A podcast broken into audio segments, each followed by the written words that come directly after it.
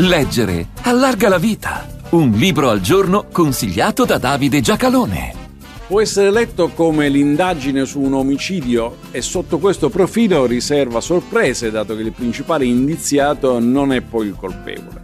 Ma può essere letto anche come l'intreccio di tre vite, tre amici fin dall'infanzia che la sorte unisce in due momenti drammatici. Dennis Lehane, La morte non dimentica, pubblicato nel duemilauno e da P M in italiano nel duemiladue, l'antefatto, che ha come protagonisti tre ragazzini di Boston, non ancora adolescenti, che passano il tempo libero assieme, giocando. Uno di loro viene adescato da due pedofili, che lo rapiscono per quattro giorni e lo traumatizzano per sempre. Poi la vicenda fa un salto temporale, li ritroviamo adulti e con i figli. Uno ha vissuto una vita da criminale, è stato in carcere, poi si è redento ed ha aperto un negozio. Dalla prima moglie, poi morta, ha avuto una figlia, oramai grande, mentre dalla seconda altre due.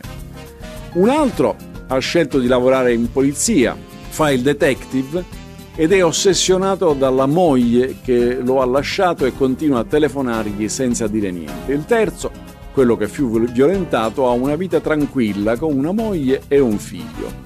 La figlia grande del primo viene trovata morta, barbaramente uccisa. Il terzo, quella sera, rientra a casa molto tardi e sporco di sangue. Quando viene interrogato, mente. Il detective è incaricato delle indagini, che non rifiuta, anzi cela i contorni di quelle amicizie d'un tempo, pur sapendo che potrebbero riaprirsi ferite che il passare degli anni non hanno cicatrizzato.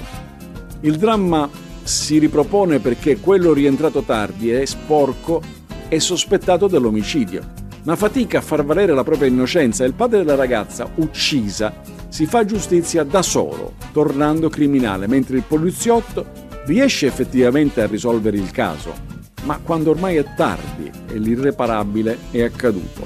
In fondo, nella vita di quei tre era già troppo tardi quando erano ragazzini, quando il male fece il suo duro ingresso nelle loro vite, lasciando una traccia che nessuno sarà in grado di cancellare. Nel male di poi c'è l'eco del male di prima, anzi è proprio quel male passato a determinare il corso degli eventi, conducendo per mano i protagonisti e non lasciando loro la capacità di superare quel che avvenne.